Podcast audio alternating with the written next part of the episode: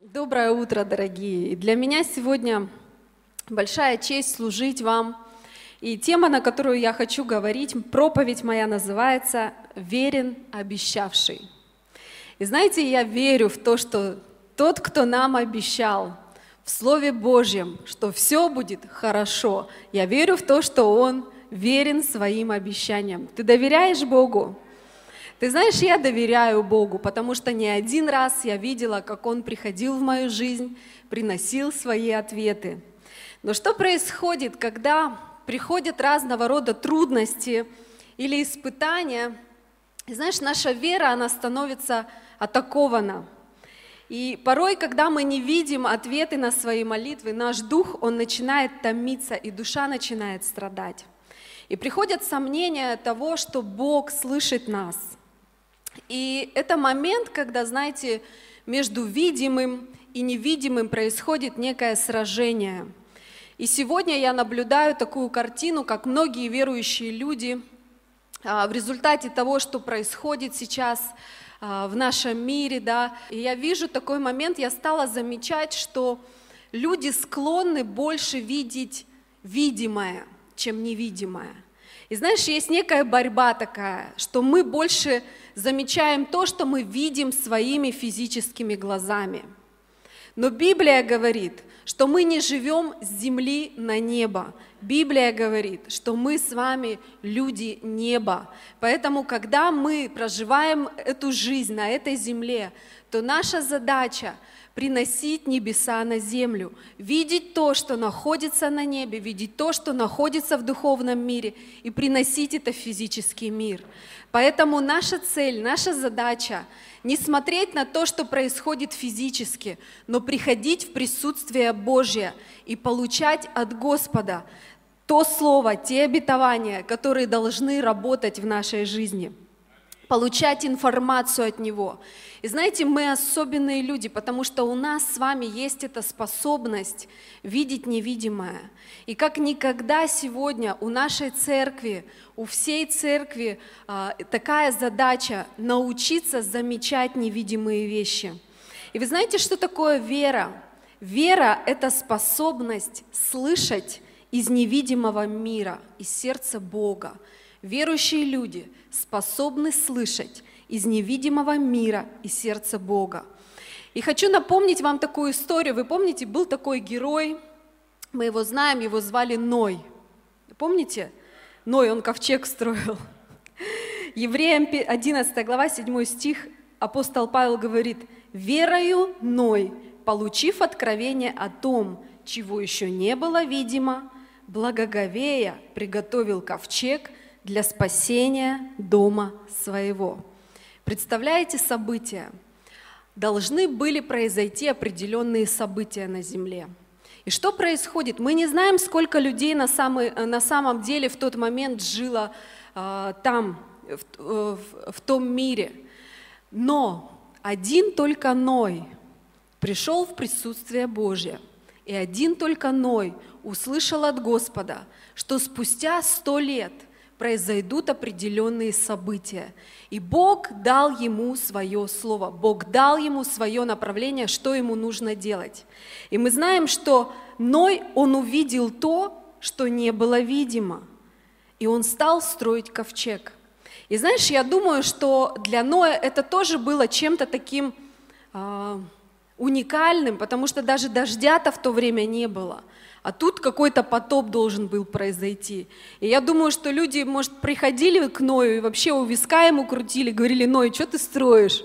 Он говорит, корабль строю. А что за корабль? Он говорит, ну, ну, что за корабль? Что ты с этим кораблем делать будешь? Он говорит, воды будет много. Он говорит, а как много? Не знаю, но очень много будет воды. И что ты на этом корабле? Поплывешь? Он говорит, да, я поплыву на этом корабле. И ты знаешь, возможно, у Ноя, у него у самого были какие-то порой мысли или сомнения, но он продолжал доверять Слову Божьему. И мы видим, что произошло. Ной построил ковчег, он посвятил этому сто лет своей жизни. И в оконцовке Он спас всю свою семью. И знаешь, точно так же сегодня мы можем видеть в физическом мире то, что происходит. И у многих людей какая-то паника, как мы будем жить, что мы будем делать. И люди, они начинают исповедовать этот страх неверия. Но послушай, церковь, мы не земные люди, мы люди неба. И Бог открывает нам небесные вещи. Библия говорит, что не видел того глаз, и не слышало того уха, что Бог приготовил любящим его. Неважно, какие обстоятельства происходят, слышишь? Неважно, какие ситуации происходят в нашей жизни, важно то, что Бог приготовил для нас в этих обстоятельствах. И я верю, что у Бога есть спасение для нас. Знаешь, времена изменились, но Бог всегда тот же. Он вчера, сегодня и завтра будет тот же. И Он благой Бог, и Он любит нас. И знаешь, что интересно, что Он посреди нас. Он говорит, не оставлю, не покину. И для нас всегда есть положительная перспектива, слышите? Давид, он говорил, никогда не видел праведника с протянутой рукой. Если ты праведник, если ты доверяешь Богу, если ты приходишь в Божье присутствие, то у тебя есть способность видеть невидимые вещи. Вот это небесное кино, оно способно открыться для тебя. Ты можешь увидеть тот план спасения, который Бог приготовил для твоего дома, для твоей семьи.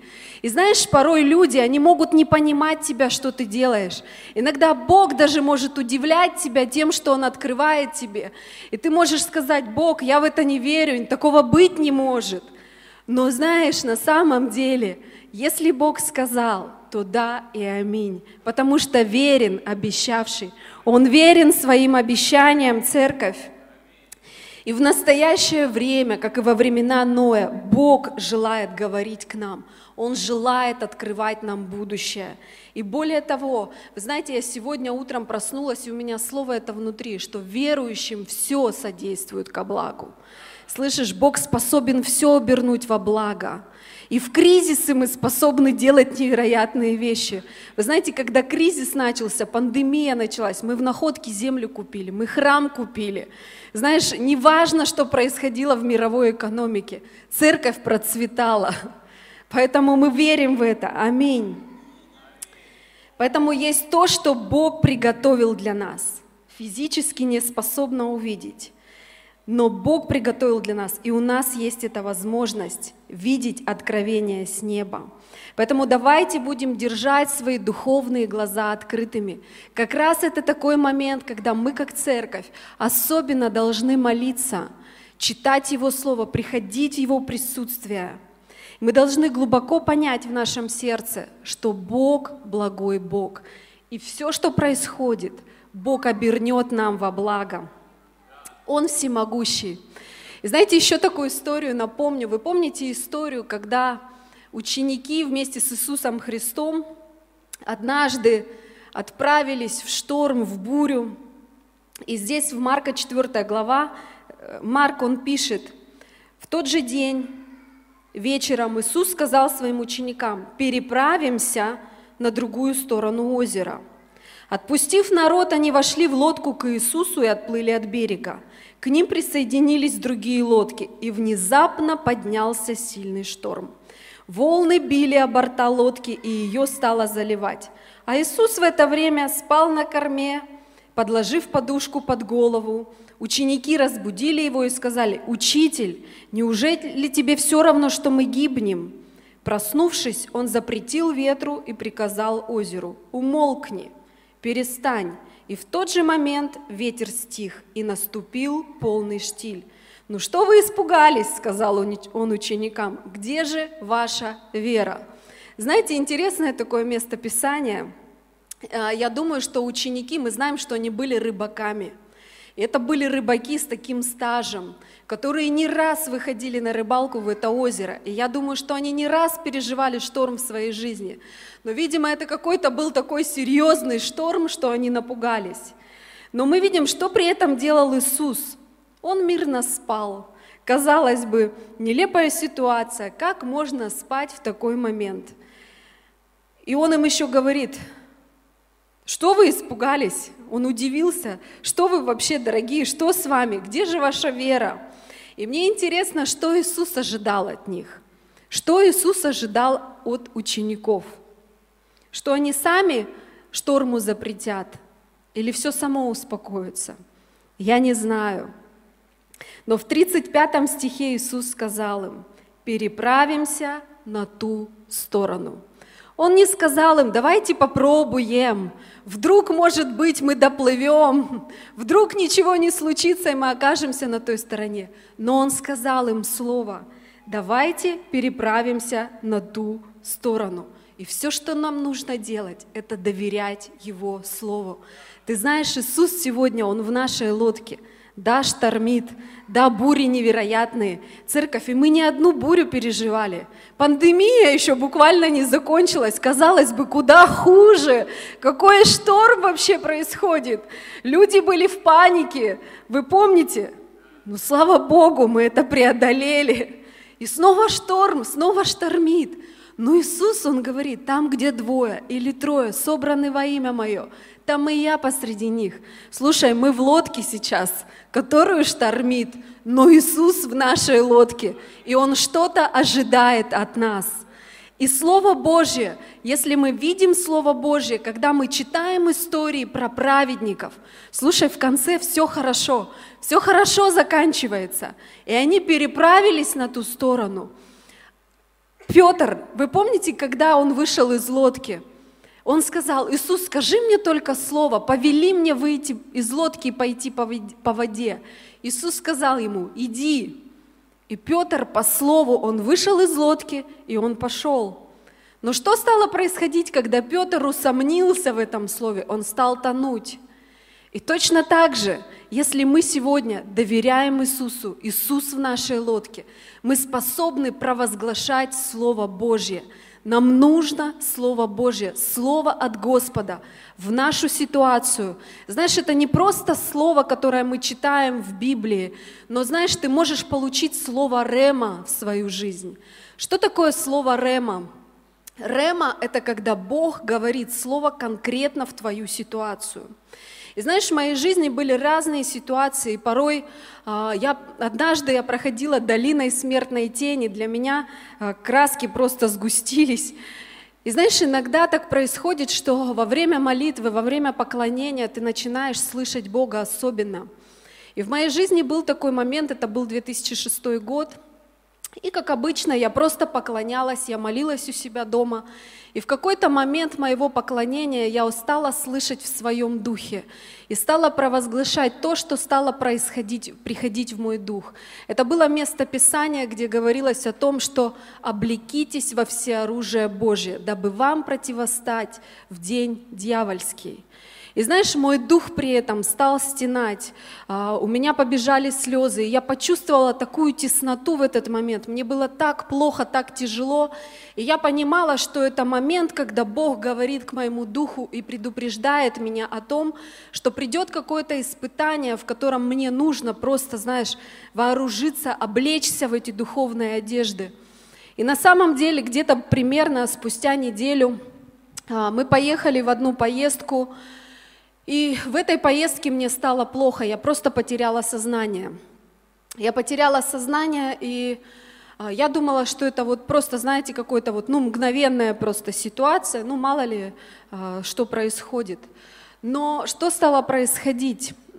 Я потеряла аппетит, у меня просто исчез аппетит, у меня стала невероятно сильно болеть голова, у меня появилась сильная головная боль. А, на любую пищу, которую я смотрела, у меня была тошнота. И у меня заболело сердце очень сильно. Но самое неприятное было для меня то, что я просто теряла сознание. Я на пустом месте могла вот просто находиться, разговаривать, сидеть и просто могла уехать. И это было страшно на самом деле. И в какой-то момент э, просто силы они стали оставлять меня. И я уже, я уже не могла ходить, я могла просто вот только лежать. И мне было так плохо внутри. И у меня разные мысли были. И враг приходил, и он говорил, тогда моей дочери было а, три года, и враг приходил и говорил, все, ты умрешь.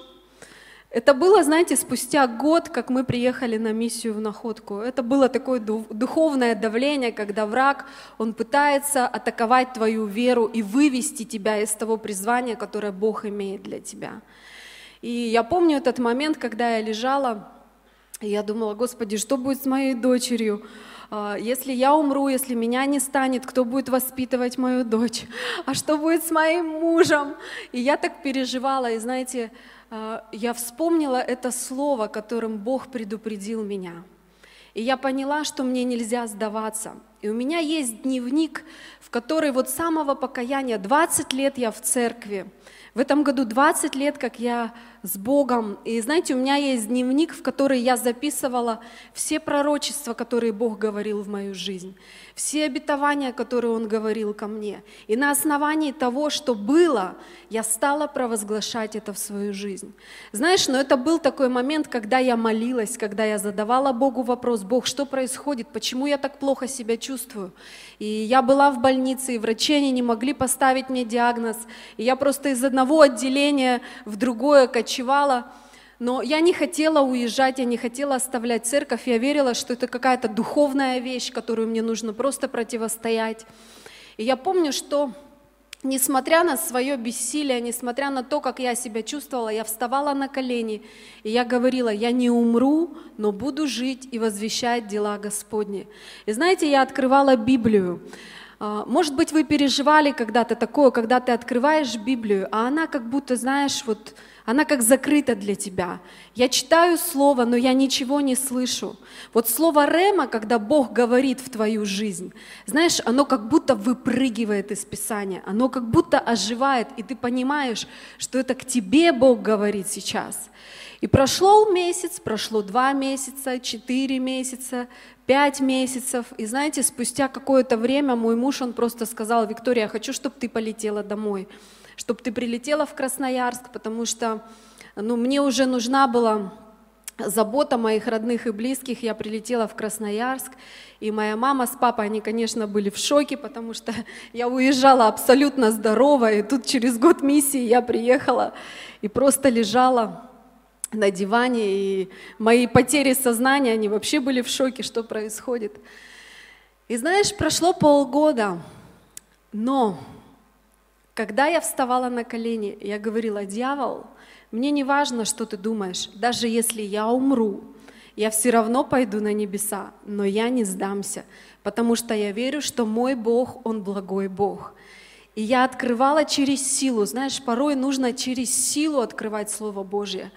Я открывала через силу, и в какой-то момент, спустя полгода, знаешь, когда ты под колпаком, когда ты под каким-то вакуумом, когда ты не слышишь Бога, когда ты молишься, и как будто ты как горох об стенку вообще, ты ничего не переживаешь, ты не переживаешь Божьего присутствия, но у тебя вот эта постоянная борьба со страхом, ты как между небом и землей. И я уже молилась, я говорила, Бог, ты либо меня забери на небеса, либо ты меня исцели. Я не могу между, между, между пребывать.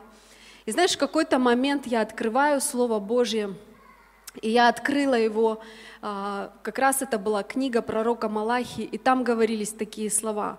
«Ликуй, дочь Сиона, ибо прогнал Бог врага твоего, уже более не увидишь зла». И знаешь, это слово, это местописание, оно буквально выпрыгнуло для меня. И я поняла, что это Бог сказал мне в мою ситуацию.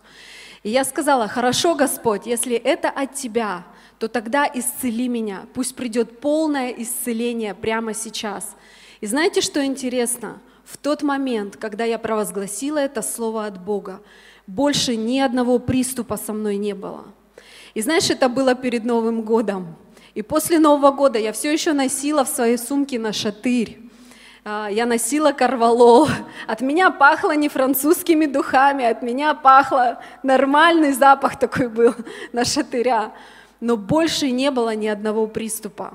Просто давайте воздадим славу Богу. Аминь.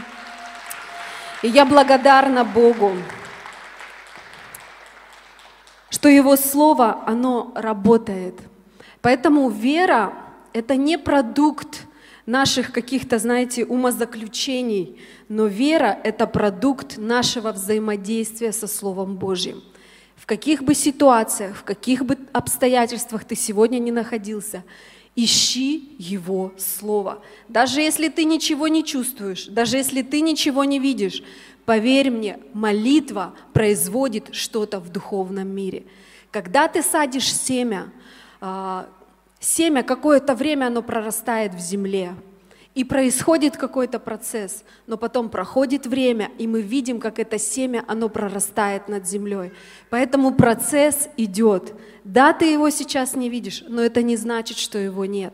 Мы просто должны доверять ему, доверять его слову. Потому что верен обещавший.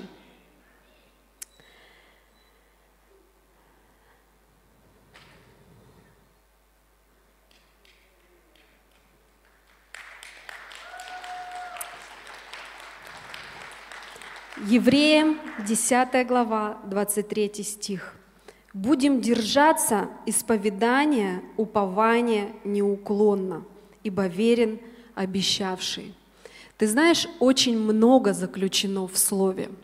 Бог Словом Своим создал этот мир. Он сказал, да будет свет, и стал свет. Бог Словом создает, и Он создал нас по подобию и образу Своему – и мы сегодня своим словом можем менять атмосферу, можем менять обстоятельства в наших городах, в наших странах, в наших семьях. Это очень ценно, это очень важно. Поэтому следи за тем, что ты исповедуешь, следи за тем, что ты провозглашаешь. И может быть, возможно, кому-то, знаешь, если тебе сегодня страшно, не провозглашай этот страх. Может быть, кому-то сегодня нужно выключить этот телевизор, выключить какие-то новости, я не знаю, перестать заходить в социальные сети и просто открыть Слово Божье, чтобы начать провозглашать обратное. Аминь. И когда мы получаем Слово от Бога, а, нам нужно доверять Ему. Нам нужно доверять Ему. И мы должны научиться жить пророческим образом жизни. Помните историю? В прошлый раз Владимир, он напоминал историю про пророка Илию.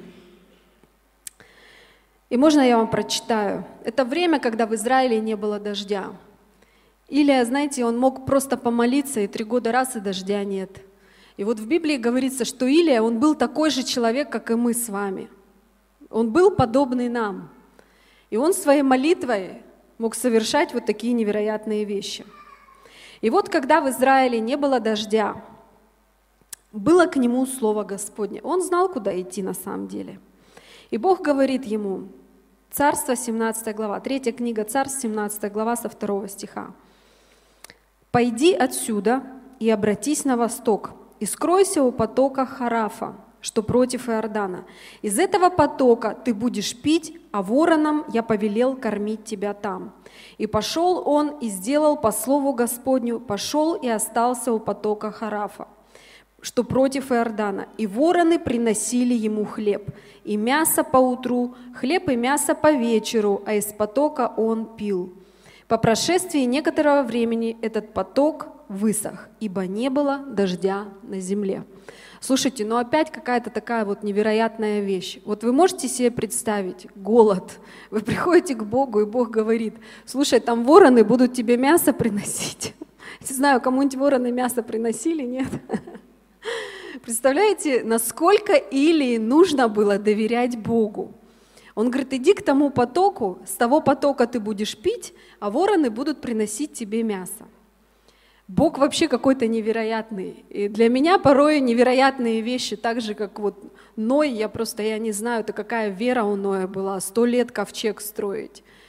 И он не видел, не представлял вообще, что будет просто до такой степени доверять Богу. И вот когда Илия, он пошел к этому потоку, какое-то время это кормило его – но что произошло дальше? Мы видим, что источник иссяк. Знаешь, есть моменты в нашей жизни, когда приходит Божье обеспечение. Божье обеспечение. И сегодня, когда происходят санкции, еще какие-то вещи, некоторые люди, они теряют рабочие места. Или то, что кормило людей, они потеряли это, или их бизнес находится под давлением. Но знаешь, у Бога есть выход. Это говорит о том, что тебе снова нужно приходить в Его присутствие, и Он откроет тебе новые источники.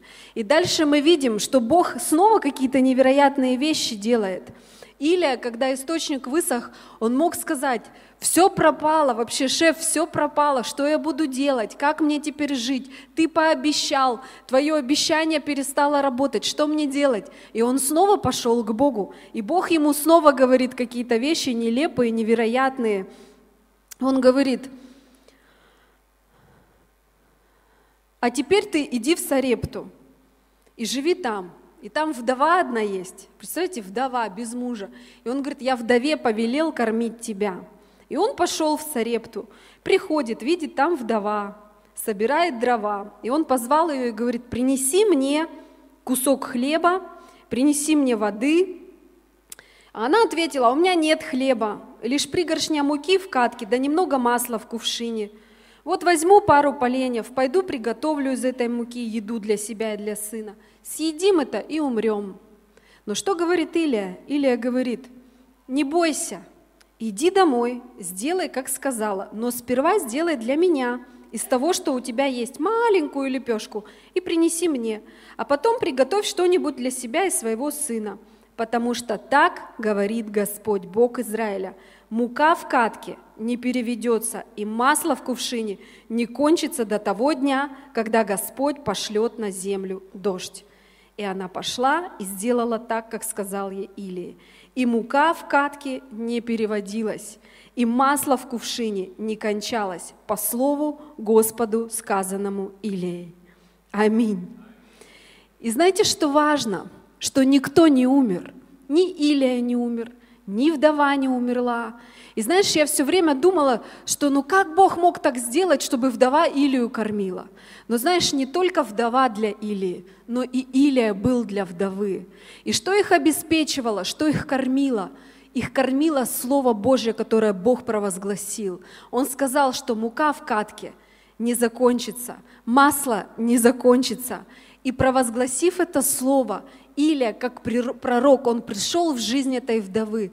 Ты знаешь, возможно, много вдов было в то время, но он привел его именно к этой вдове. И Библия говорит, что это была языческая женщина – и сегодня ты и я, мы можем быть как Илия. И сегодня ты и я, мы можем идти к этим людям, которые не знают Бога, но у нас с тобой может быть ответ. Если мы получим слово от Бога, то это слово, которое мы будем провозглашать в жизнь наших близких, в жизнь тех людей, которые окружают нас, это будет спасением не только для нас с тобой, но и для тех людей. Поэтому это слово для нас сегодня, что нам нужно доверять Ему, нам нужно знать, что верен обещавший. И нам не нужно исповедовать слова неверия, но нам нужно прийти в Его присутствие и провозглашать, что верен обещавший, что у нас все получится, и Бог будет приходить, и Бог будет отвечать на наши молитвы. И знаешь, мы не беспомощные, и это время, церковь, когда нам по-настоящему нужно молиться, возможно, поститься кому-то. И знаешь, мне нравится Давид в этом случае, когда что-то происходило, у нас есть столько историй, Бог столько историй нам показывает. Когда что-то происходило, когда приходил лев, и он пытался украсть овцу у Давида. Знаешь, Давид, он какой-то пастух был, и многие представляют, что Давид, вот он такой белокурый пастушок был беспомощный. Но знаешь, это был такой пастушок, который бежал вслед за львом, Библия говорит. Он раздела, раздирал просто пасть льву и забирал этого ягненка, забирал эту овечку. Поэтому ты и я, церковь, мы не бессильные. И мы способны влиять на атмосферу, мы способны влиять на происходящее вокруг. И ты и я, мы сегодня ответ для этого мира и для этого общества. Аминь.